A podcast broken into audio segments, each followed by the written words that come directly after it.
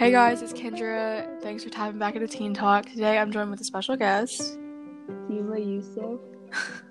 and today she's going to be talking about her story as a first generation American. So, Demah, give us a backstory on how your family immigrated to the US. Okay, so my mom was born in Kuwait and my dad was born in Palestine. And when the Kuwait war like started, my mom's family moved to Jordan. And also in Palestine, when the war started getting like worse, my dad's family moved to Jordan, and that's kind of like where my like parents met. And like when they were around like I guess when my mom was like in her 20s, they moved to America after they got married and they had my sister and then yeah they kind of just like moved around in like texas mississippi and then arkansas. And but my dad actually went to college here so he kind of like moved back and forth oh okay. so are they like dual citizens or? Yeah. Okay. So like do you ever go back sometimes or? Oh yeah um well when you're children well when you have children you're they become citizens in Jordan as well, like if you're a citizen. So okay, yeah, we yeah. go back sometimes. So, what languages do you speak, and do you typically speak or what do you typically speak at home with your family? English, but I do understand Arabic, and I do like I can speak it as well. Okay, fun. um, are people like typically surprised when you tell them that you speak Arabic as well? Um, no, because I think they like know I'm Arab. okay. And so, what were and are some of the struggles you face as your stance as a first generation American? Well, like, for one, I would say kind of like I'm Muslim, and like before I started wearing the hijab, no one really knew that because I, I guess I don't look how my religion is usually like portrayed as in the media. Mm-hmm. So people would automatically assume, you know, like I'm one of like the major religions in America. But, you know, I would tell people like I'm Muslim and stuff. And in like elementary school it wasn't a problem. Like everyone was really nice about it. I mean, no one said anything. No one like discriminated against like religions and one another. But as I like kind of grew older, um, the media just portrayed Muslims worse, and especially like Arabs. And it wasn't like hard, I must say. Like, I definitely have it easier than other people who are Muslim in America. But I would definitely say, like, there were times where I heard the word like terrorist or like jokes about like, oh, like go do this, like, or like jokes about like blowing up things and just all of that. And it it didn't get to me really, but definitely wasn't like nice on their part. And then yeah. as for like parents, you know, when your parents aren't like born in America, there's definitely like that cultural like difference of like where they grew up and then like America as well. My dad, since he went to college here, he kind of understands like everything. So like, you know, he gets us on our part. My mom definitely gets us as well, but we still have to like teach her some things sometimes. Mm-hmm. But it's okay. we still love her. Yeah. So when you were talking about when you like face discrimination, I don't know, like since you've gotten older, I guess you've understood more like kind of where that resonates. Um, how do you typically handle that? Um, again, if I'm like as I said in public, I typically don't get it.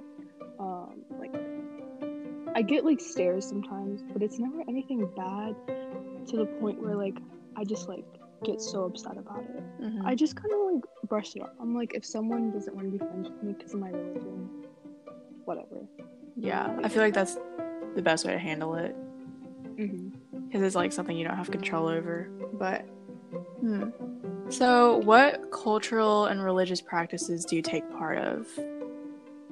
Um, okay and then I get, but we don't like mix like culture and religion. I guess mm-hmm. people like assume that we do. And then I'm Palestinian. There's not really like a lot of cultural practices we take part in. Most of the like things we celebrate are Muslim related. But when we do go back like home to like Jordan, like I guess our weddings are more different and just like our day-to-day lives there are a little different, but overall like the same as an American lifestyle, I guess you would say. Okay. So like an American Muslim or just any American, I don't know. American Muslim. okay. um so I know I don't know uh sorry. Uh how do you feel about like talking about your story? Like does it sometimes make you uncomfortable? I know I asked you, so like I don't know. Um well no no not at all like I guess I don't really like have like a set story because again I was born here, but I guess you mean like just like my overall life in America, like yeah, Arab American Muslim. Mm-hmm. No, because I can definitely say like I'm super blessed to say like people have it worse than me, and like I really don't face that much discrimination at all. Because mm-hmm. like I don't know, there definitely is like some I guess like privilege on my part because I live in a good like community. Like we have a lot lot of diversity here at like our school and then um our city is like not super diverse but definitely better than like some other parts of America. So definitely yeah. privileged in a way. Yeah, that's understandable. Um so I know you like previously said like we've already covered like I don't know, some of the things people would say about you when they saw that you were like different from them or yeah. But what are some people what are some things that people do that you find offensive, whether that be towards your religion or anything else within that realm that maybe like they don't know what they're doing or maybe it isn't upfront either way. Okay, for one, it's totally okay to ask like why I wear a hijab. I think people get scared to. I just want to point that out. mm. It's only like offensive if you like question it in like a rude way. You'll be like, "Oh, but why would you want to do that?" You know. I don't think people mm-hmm. mean it in like a disrespectful way. They're kind of just more like curious, but definitely just like be careful with how you say things. Like, don't make it seem like because I I chose to wear it. Like my parents, like, yeah. I didn't even tell them. I just want to put that out there. Like, I just kind of like wore it one day, and they were like, "Oh, are you like wearing the hijab now?" Uh, I was like, "Yeah." So, and yeah, just like be mindful of like how you ask questions, and just know that not all Muslims are Arab, and not all Arab are Muslims. That's another thing people automatically assume. Like, if you're Arab, you're Muslim. There's Arab Christians. Arab um, of all religions, and then there's Muslims of all ethnicities. So kind of just be mindful. All right. Yeah. Thank you. um. So I think we've covered a good amount, especially in like ten minutes. But is there anything else you want the listeners to know regarding your story or you in general? Doesn't matter. Just anything. Oh, okay. Actually, do have something? I'm not intimidating. Not all hijabis are intimidating. That's another thing. People again like assume that like we don't have fun and we're boring, but I promise we're not. so you can come up to us and and talk to us about religion too, and we can have like a discussion about that. I I love discussions like that.